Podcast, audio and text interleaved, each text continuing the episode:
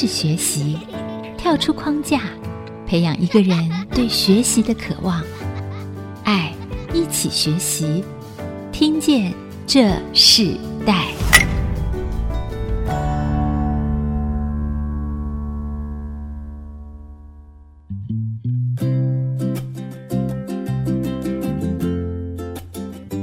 这里是 IC 之音主客广播 FM 九七点五，我是主持人郭兰玉。你现在所收听的节目是《听见这时代》。那我们知道，《听见这时代》节目，我们访问的来宾是邀请他们来分享他们从小到大透过不同的学习管道来学习他们人生应该有的经验，并学习到他们所要达成他们自己的梦想。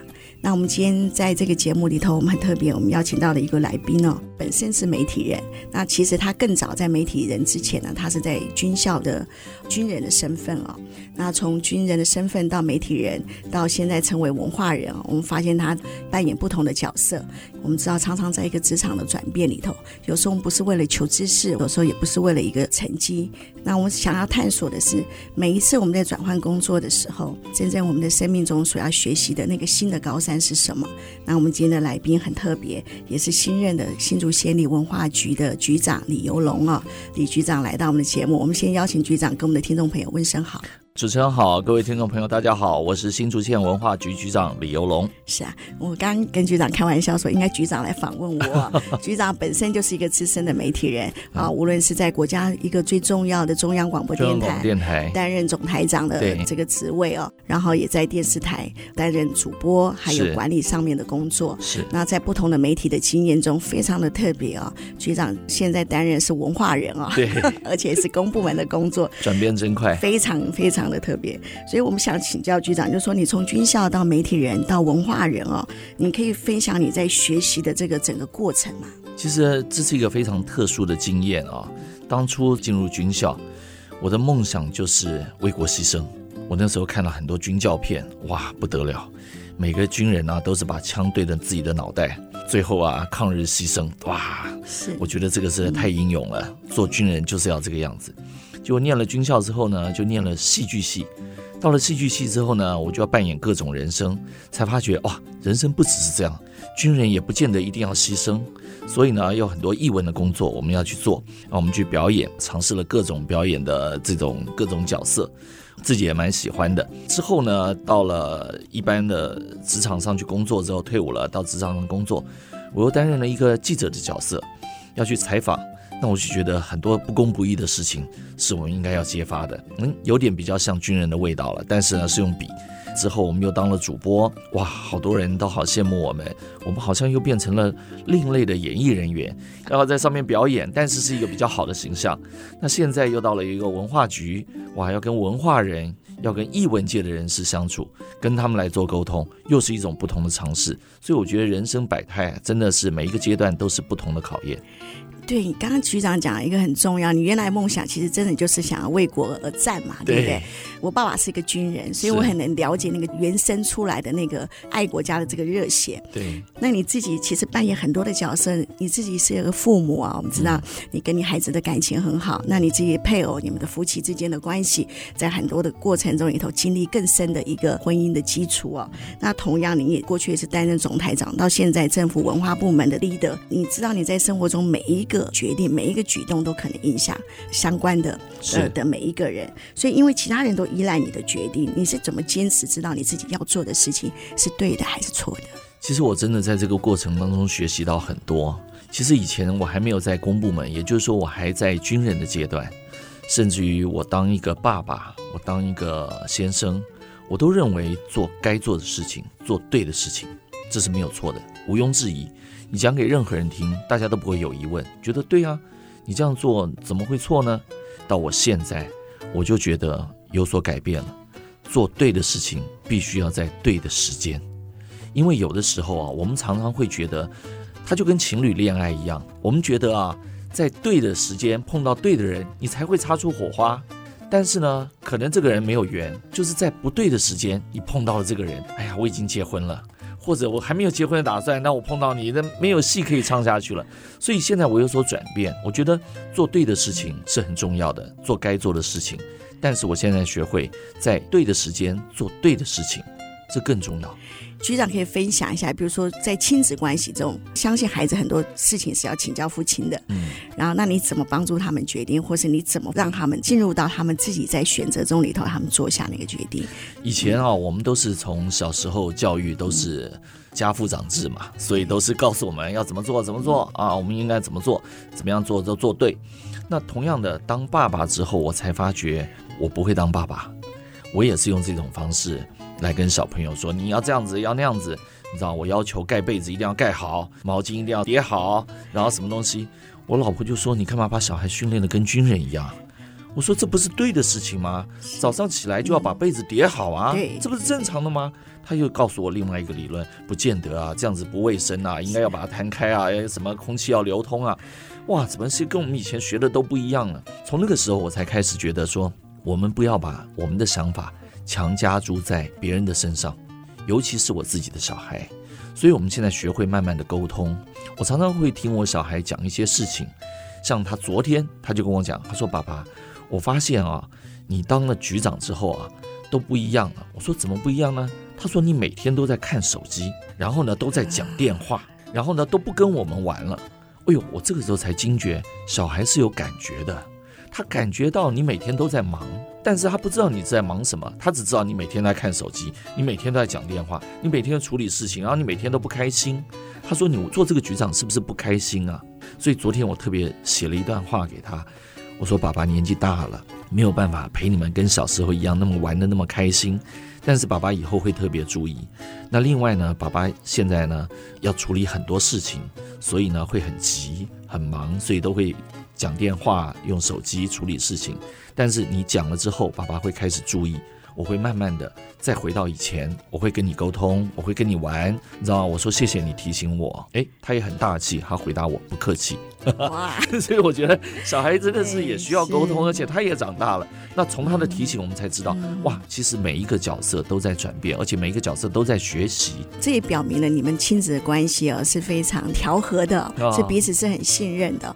你本身就住台北，对，然后你现在刚接到新竹县的文化局的局长的职位，是夫妻之间，你你怎么去维系这个关系，然后可以让这个关系里头，就像你的孩子提醒你一样，对你的妻子来讲。有没有什么样的改变呢？其实我蛮感谢我老婆的，因为我老婆一直其实都是很支持我去做一些挑战的工作。举例来说，以前我曾经因为小孩生病，所以我辞职。那那个时候我辞职就在医院里面照顾小孩。那个时候我的想法就是，我的人生其实走到这一步，已经该享受的都享受到了。我应该让我的老婆去历练一下，她还年轻，她很多职场上面，甚至于她还有更高的理想要去实现。那我就让她去做。所以人家说，为什么是你辞职，不是你老婆辞职？因为那个时候我想到这一点。但是到了小孩到了一定的程度大了，他就鼓励我出来。那这一次新竹县文化局这个职务，但是一开始其实我有在犹豫，因为我非常爱我的小孩，我舍不得我小孩，我要每天要离开这个。但是我老婆鼓励我，说你应该去。她说：“不管怎么样，我们还有很多的时间帮小孩准备他的学费，要有自己的一些理想要去实现，不应该为了这样子就把自己绑在那个地方，好像永远只是照顾小孩。”说：“你还有美好的人生，还有那么长的时间，所以他很鼓励我来。所以每天现在早上，虽然我早上六点钟起床就准备出门了，他可能还要接送小孩，然后他自己去上班。”我都觉得他非常支持，而且对这个家付出很多。其实我是蛮感谢他的。是听起来在亲子关系、夫妻的关系，对局长现在来担任这个公务的这局长都没有什么问题哦。担任文化局长的时候，你要直接面对的就是对内的事务和对外的事务，其实不容易哦。那个完全是一个新的挑战。下一段部分，我们请局长来跟我们分享。我们先休息一段，我们介绍一首局长推荐的歌曲，然后我们进行到我们的下一段节目。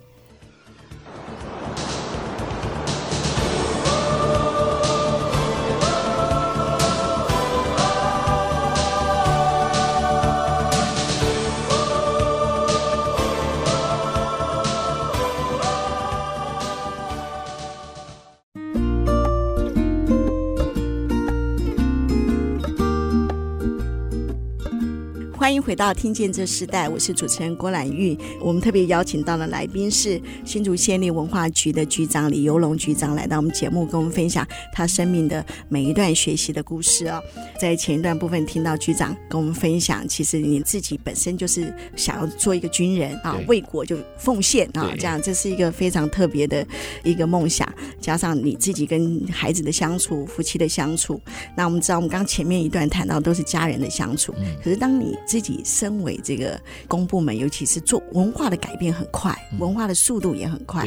那你自己身为新竹县新科局长啊，你自己怎么去在每一次最快的一个时间，你跟你的伙伴们啊，你怎么去下这个决定？你怎么去处理每一件事情？其实我觉得啊，代公部门有一个最大的问题，就是他们的思维逻辑跟他们的训练过程，也是一个长时间养成的，就跟军人是一样的概念。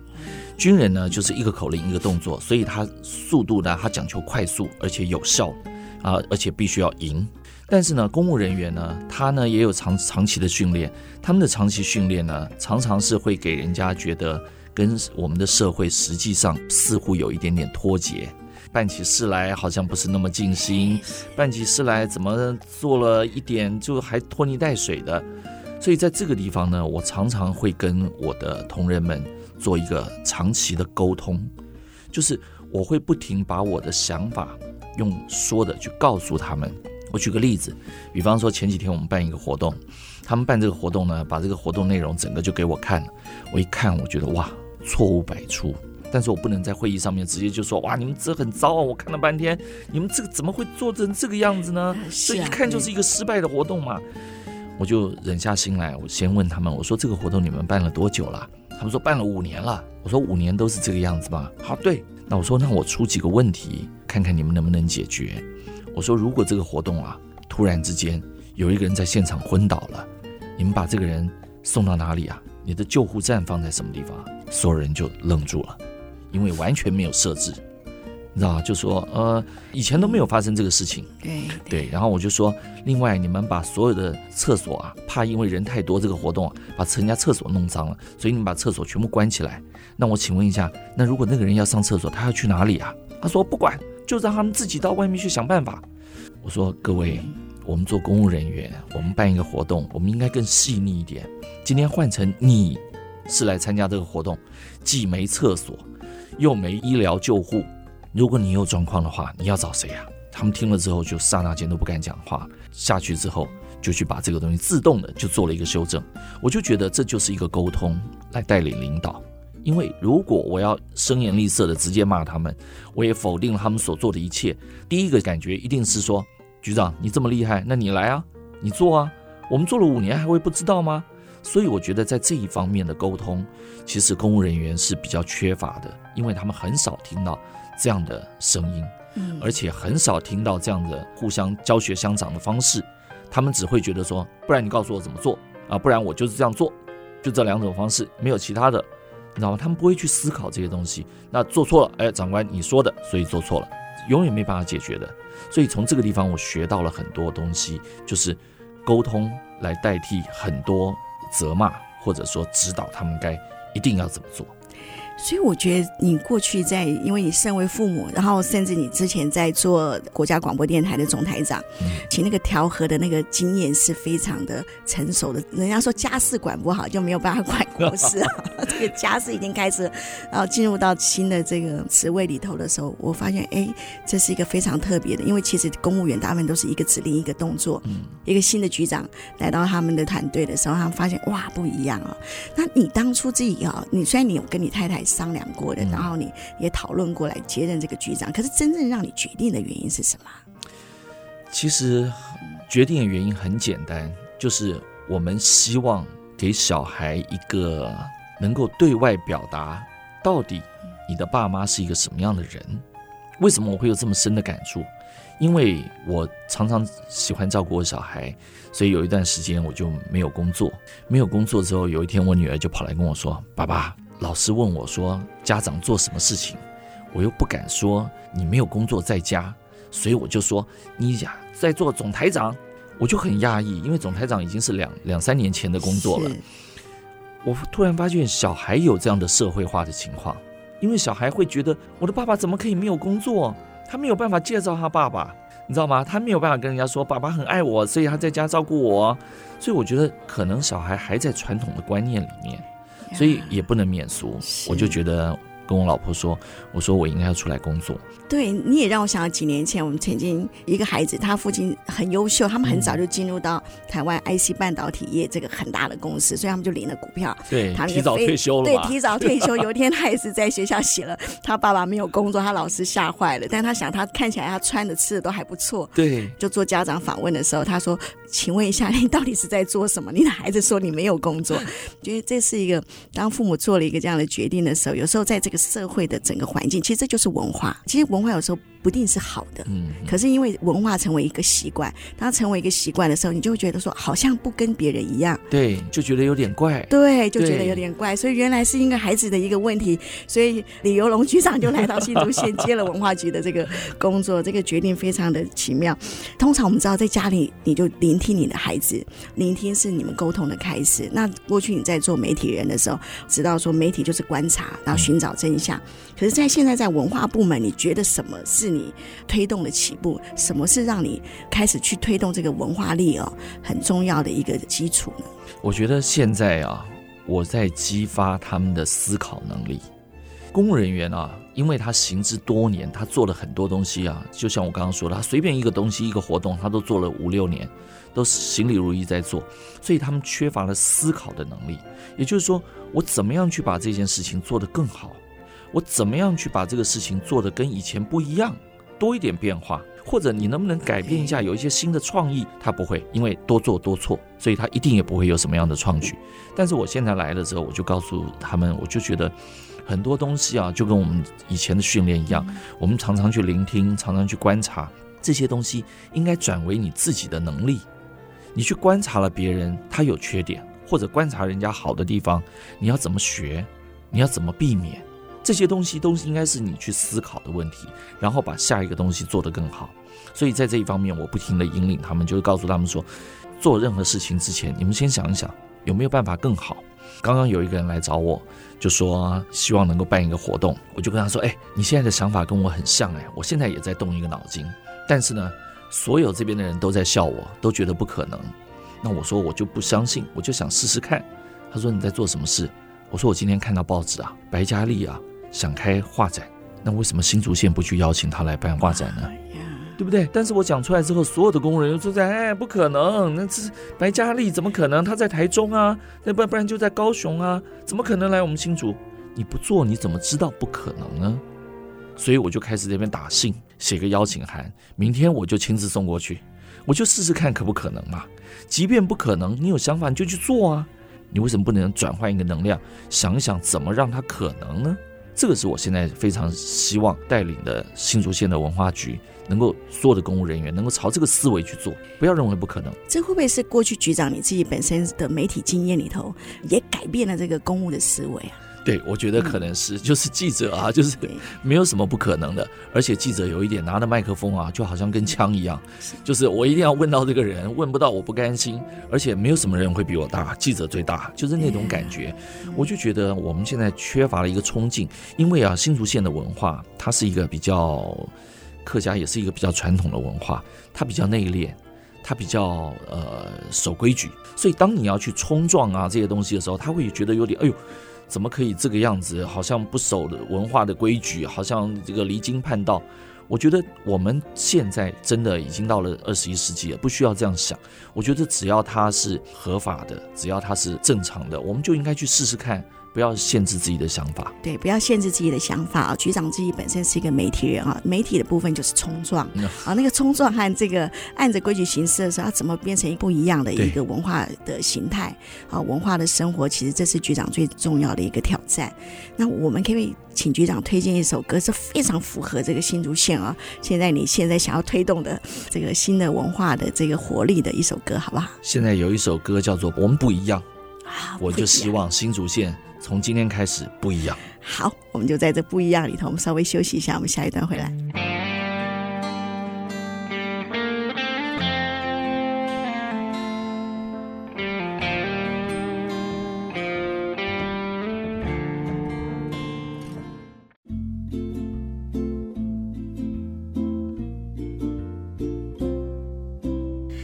欢迎回到爱惜之音主客广播 FM 九七点五，我是主持人郭兰玉。你现在所收听的节目是《听见这世代》，呃，邀请到来宾是新竹县立文化局的局长啊，李游龙局长来到我们的节目，跟我们分享这个多元的文化。在多元的文化里头，我们发现职场的转变也是非常的不一样。也从一个媒体人到文化人，我们发现现在新竹县的文化局啊，整个的氛围也不一样啊，很活泼，充满了很多的冲撞。那局长，我们在这一段部分，我们来谈谈，就是说我们刚刚提到，就是说其实你新的模式在跟这些本身他们就是一个公务体系的呃人员，公务体系都有一定的系统，就像企业有一定的系统一样。那这样这个系统跟过去的媒体系统是不一样。你进来一定会有对团队也有新的伙伴会进来。嗯，那你自己觉得团队里头基本的要求的条件是什么？你觉得团队一个最重要的精神是什么？我觉得啊，现在进到了公部门，我觉得有一个横向的联系，也就是同事跟同事之间。单位跟单位之间的联系，这个东西是我比较急需要去适应，也甚至于急需要去督促他们去做的一个方向。因为我们往往啊都会守在自己的本位主义上面，觉得我们要做这个事情，或者我们不要做这个事情，那往往不会去考虑到别人怎么想，或者别人要不要来支援，或者我要不要去支援别人。公务人员常常有一个习惯，就是说不，说不他就赢了。怎么说不呢？就是说，你一开始问他说做这个事情好不好，他说不。那你说不行，我们一定要做。他说哦好。他说不啊，保障他自己。因为呢，出事之后他就会跟你说，长官，我当初一开始我就跟你说不了，后面是你说要做的，所以错了。所以不是他们保护自己最好的一个方式。所以做任何事情，你都会听到你要做这个事情，一听到好多好多的问题，听到好多好多的阻碍，听到好多好多的否定，所以你会下定决心说要不要做。因为你听到的都是负面的，但是我这种人就不信邪，我常常觉得，那你为什么不从正面能量去想一想，有没有可以做的方向？所以我现在也要求他们去跟其他单位协调，大家共同来思考，去冲撞一些新的想法。我刚刚就开了一个行销整合的一个说明，就跟各乡镇，我们大家仔细看一看啊，新竹县啊产橘子，每一个乡镇啊都在办橘子记者会。我说你们办了橘子记者会之后，有没有多卖出一箱橘子？没有。为什么没有？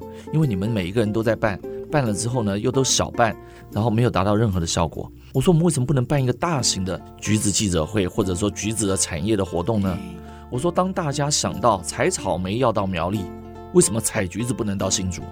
我觉得办好更重要。所以我说，在明年开始，我们全部在这个地方都应该必须要做一个行销整合的工作，把我们的优势。真的推销出去，这样子的话，我们才能够做一个实际上帮新竹县做一个文化的推广啊，或者说是行销的宣传，这样才有效果。不然的话，做再多，大家现在坐下来想一想，新竹什么东西能代表我们？前几天人家问我说，新竹有贡丸跟米粉吗？我说对，那是新竹市。请你告诉我，新竹县有什么？大家想不出来。我说为什么我们没有板条呢？为什么我们没有客家菜包呢？大家说，哎，对哦。我说你们在这边活了那么久，但你们都觉得理所当然，你们都没有推出来这样的东西啊！所以花一点想法，花一点思维，找一点创意，横向联系，你们找好了之后，你们就会发觉新竹县有好多东西值得推广，可是我们都忽略了。因为新竹县其实这个农业比例占很大，像其实新竹县的茶也是很对很有名的。像我们有时候去国外，我们都会一定要带那个对对对对东方美人茶。东方美人茶，其实我们自己本地人都现在买茶都买不到。但是也是就是说，其实新竹县很多很特别。但你刚刚提到，其实这也是本身你有一个媒体人的出身哦，我们就发现说，其实整个行销整合是很重要的。可是如果你的团队告诉你说啊，局长这个事情是可做，但可能只有百分之二十，甚至可能百分之三十都不到的。成功率，那局长你还会继续做下去吗？那就赶快去动脑筋。另外百分之七十该怎么做啊？我一旦想定了我要做，我就一定要做，把它做出来。其实我给你大家报告，其实很多地方真的不如我们想象的困难。我才来两个月，已经有最少三个企业来找我，因为我把这个想法说出去之后，大家觉得，哎，文化局好像跟以前不一样，所以我也在这边可以透露，我们。准备要办复古车节，是，我们要办草地音乐会，你知道吗？这些东西都是民间自动自发来找我们，希望我们来帮忙协助，公家部门来协助。可能以前他就觉得，嗯，怎么不知道有这个东西，或者根本就没有这个想法，它就不是我们的文化。可是我觉得现在，我就是要让多元文化都进来。让大家来看一看。除了客家文化，新竹县其实是非常丰富的一个地方。就说，一个政府的推动，其实它跟政府、企业。啊，甚至学校其实都是紧密相连的，的，因为新竹县啊，职业学校做得非常好，嗯，尤其是职业高中啊，我觉得未来整个文化的推动哦，这个可能学校的合作也是很重要的一个标的。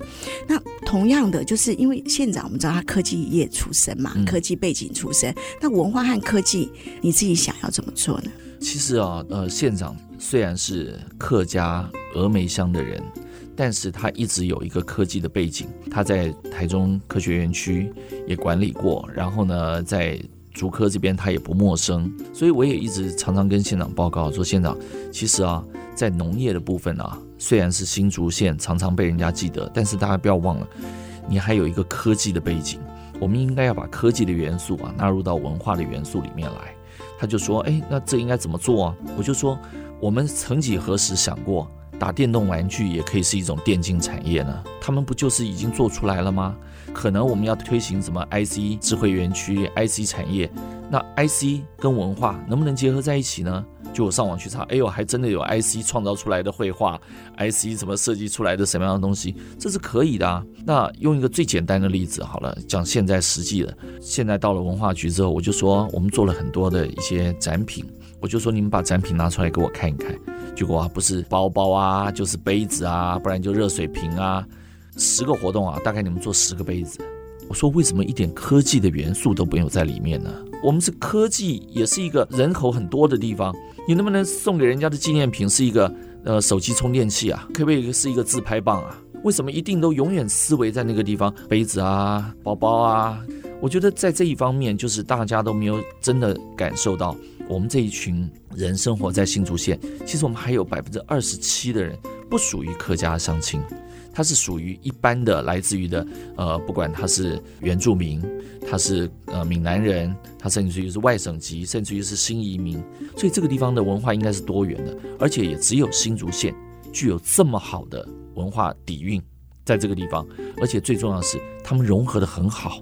既然融合得很好，你为什么一定要去把它拨开来说啊？客家的归客家，哪流行的归流行，不是我不属于我们客家？我觉得不需要，你就正常的把它办出来这样的活动，它就会有这方面的科技的东西会呈现在里面。所以我觉得在办不管是客家山歌啊，你会看到漂亮的灯光，你会看到哎最好的音响设备，不见得一定就是传统的客家山歌在里面唱嘛。那这些就是把科技的元素也能够融到这个里面来。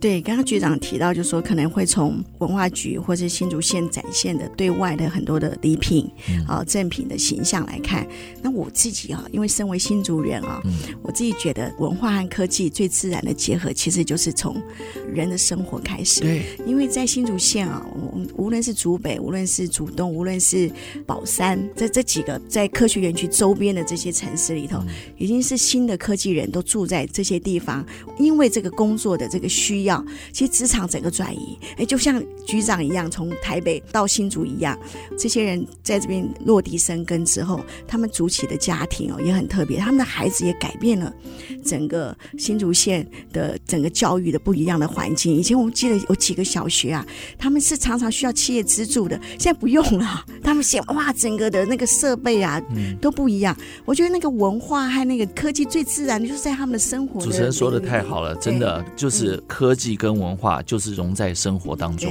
在你不自觉的当中，你会用了科技的东西，然后再欣赏文化的东西，这不就是这样子吗？你看，你拿个手机，用倍数最高的东西，你看到是可能是最传统的表演，它不是也是融在一起吗？所以我觉得生活只要能够融进这两样东西，它就是成功的。对。期待我们整个这个新竹县，嗯，未来可以看到真的是从生活里头生发出来一个新的文化。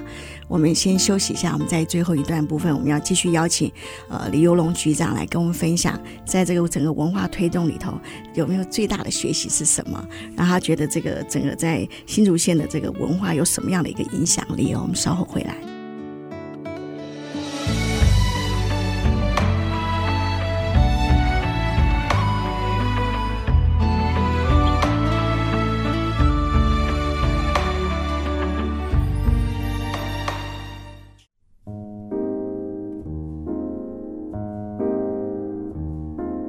欢迎回到《听见这时代》，我是主持人郭兰玉。我们今天在《听见这时代》节目里头，我们邀请到的是新竹县立文化局的局长李有龙局长。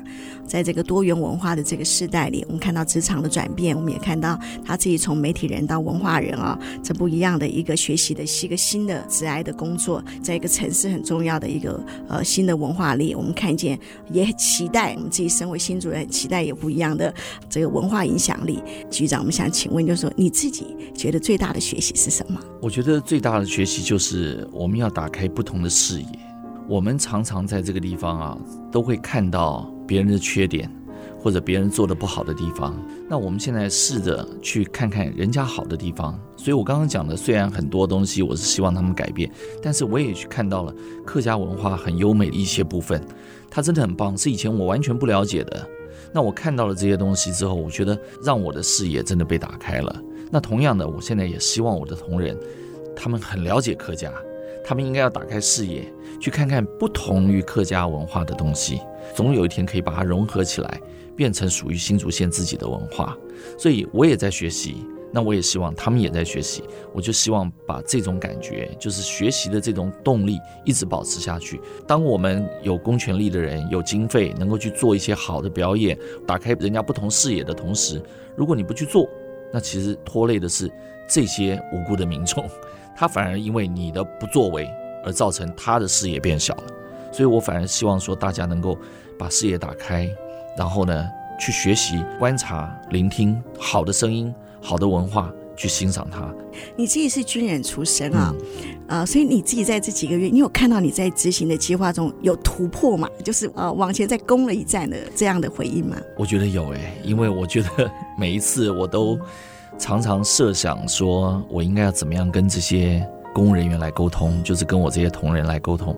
我每开一个会之前，我都先自己沙盘推演一下，因为我也可以想得出来，他们待会儿一定会告诉我说不行。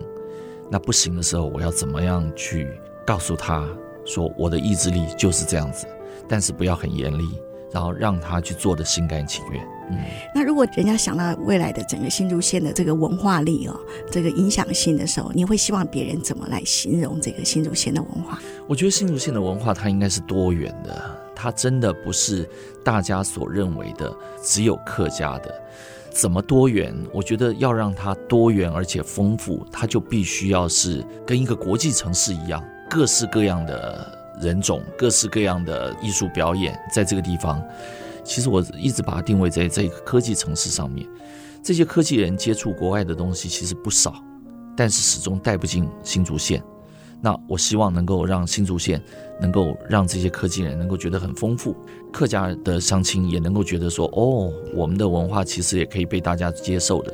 但是在整个执行的同时，我也希望人家告诉我说，新竹能够创造出一个属于他们完全不同类型的，就是融合客家也融合外面不管是西洋流行或者说其他不同的文化，那才是真的把整个文化融进去了。那现在我们只是把它引进来。让大家感受不同的感觉，但是最后应该要把它融成一体，那个才是我现在希望能够达到的。所以应该是说，不只是引进来，呃，局长提到意思就是说要把它融合在一起啊。那这是一个不容易的工作。我相信在整个未来的推动里头，我们可以慢慢的看见，军人就是只要一出战啊，就是一定要誓死啊，就是一定要拿到猎物啊，才能够回来的。对，哦，所以我们希望可以看到这个魄力啊，在这个新竹县的这个文化的氛围里头。也看到整个自然最融合的生活，在这个新竹县，让所有生活在这个县民可以感受到。在进到等会我们有个 mentor 的单元之前的时候，我们可不可以请局长分享一下？你觉得公务人员啊，你就公职这件事情，身为一个公职的主管，你觉得最重要的一个品格和价值观是什么？我觉得是正直。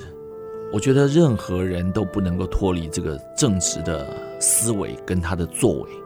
我们现在社会啊，缺少了一些些正向的能量，因为不单单是在做事，你是在做一个示范，让所有人看到一个正直的人，他的作为是能够被接受的，而且是能够被肯定的，能够做到像新加坡一样，每一个人都相信这个官员，他相信你绝对不会贪污，那我相信做起事来一定会非常受人尊敬，而且我们的公务体系所做出来的事情一定会越做越好。是。我们今天节目现场邀请到的是新竹县立文化局的局长李游龙局长来到我们节目。那我们接下来我们要进行我们的 mentor 经验学。今天的 mentor 经验学，我们特别邀请到的是新竹县的大家长，就是我们的杨文科县长，来跟我们听众朋友分享整个未来的科技、文艺还有教育是如何结合，然后在教育的优势有哪些，甚至在未来的方向，青少年他们如何在学习之路上找到热情的亮点，请我们的县长给予这些青少年一些宝贵的建议。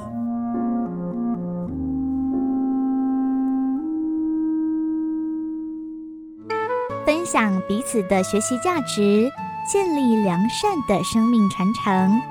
Mentor 经验学，我是新竹县长杨文科。我想我们新竹县。刚好是农业跟科技并重，同时我们的一些文化底蕴是非常深厚的。要跟教育的结合，我们一定要重视的是师资、教材、教具，这是一个很重要的元素。那艺文活动跟跟教育要怎么结合呢？我想这一定要着重在一个开放的一个平台，特别是实体的平台，还有网络的平台，鼓励大家来参与，创造的一些风气。那这三者，我们怎样来真正的把它结合在一起？第一个，我们要运用科技，把世界带进这个我们的教室里面，让每个学生都是学习的主角。科技的设备，我们如大型的显示器啊，还有行动载具等，老师就可以利用这些当做辅助的一些教材，让学生之间可以运用。那同时，老师跟学生之间的互动也是非常重要的，所以我们要把这些。学习的理论跟教育系统怎么把它连接起来，来展现出我们教育的温度。那另外，我们必须要了解到我们新竹县的在地的文化，让这个美感可以融入在生活中。因为大家知道，这个美感不是仅存在艺术作品中，重要的是存在我们日常的生活里面。比如说，我们东兴国小在推动这个东兴郡的小导游的计划，那学生就可以配合这些。东兴郡的数位教材来使用，同时来探索这些学习的活动，让社区的居民漫步在东兴郡里面。那这样的话，就可以进行到很多的一些行动的学习上面。那我想，这个最重要的话，我们是期待新竹县的人们能够因为认识、熟悉啊、热爱所居住的这土地，大家一起共同学习成长。我想这样的话，就很容易把我们的科技啊。文艺啊，这跟我们的教育来做一个结合。我事实上常常跟很多年轻人讲啊，哈，就是说什么都不要怕，你有梦就要去追寻，但是你必须要特别重视。刚刚讲了，运用你的科技工具。那第二个就是说，你能够有第二种外语或者第三种都没关系，你只要学会。大家常讲，只要中文跟英文会了，全世界走得通。第三就是说，你要有地理移动的这个能力，就把你丢到非洲去，你也可以活下来。所以这个是年轻人有这个实力。那你在学习的路上要找到一些亮点的话，我想法是这样：第一个，我们要允许他有失败的实作或实验或尝试的机会，失败没有关系啊，一直尝试努力改进嘛。第二个，你要给青少年要有一个交流、互相切磋、比较的一个舞台。相互学习、相互竞争，这个是很重要的。第三个，你要有一个辅导的机制，给他关注。这个除了师长，还有父母，还有你的同才同学啊，大家可以互相的询问来辅导。不要怕，掌握这几点，你就会不得了了。那当然，在这过程里面，我们新竹县的话是要在发展这个全人的教育跟学习适性的发展，重点在于全人家自动自发。所以我们在从生活中来学习，做中来学。那另外，我们也可以借由技职的教育课程，找到你未来生来发展的方向。那根据自己的性向、兴趣跟选择，透过学习的过程，从中找到乐趣，来提升自我的信心。这是一个很多元的一个时代哈，让我们年轻人能够按照刚刚所讲的亮点啊，不要怕去追随的梦想。我讲，以上是我简单的看法，给大家做一个参考，谢谢。我们刚在 mental 经验学里头，我们听到了我们啊、杨文科县长跟我们的听众朋友分享的关于多元教育、多元文化如何与科技融合，针对青少年他们在学习之路上。应该有什么样的态度？正确的学习的方法，我们听到他很宝贵的意见，我们也非常谢谢他。节目也进到尾声啊，我们今天非常谢谢呃新竹县立文化局的局长李游龙局长来跟我们分享他的人生故事。那我们最后可以请局长跟我们听众朋友想说，很多的年轻人想要进入这个公务单位的时候，你可以给他一句鼓励吗？不管是任何人进入到公务体系里面，我都希望他能够保有热情跟活力。那也非常感谢主持人今天给我这个机会，也谢谢各位听众朋友的收听。我希望呢，透过这个节目，让大家更了解新竹县的文化，而且呢，把你的眼睛擦亮。我一定会想办法给各位一个全新的新竹县。好，这是我们很期待的。身为城市的一个呃一个居民啊，我们期待这样子的事情发生。那我们节目进到尾声，我们就请我们的局长跟我们听众朋友说声再见。好，谢谢所有的听众朋友，谢谢主持人给我这个机会。听见这时代，我们下次再见，拜拜。连结世代，超越差异，富予建设邀请您，爱一起学习。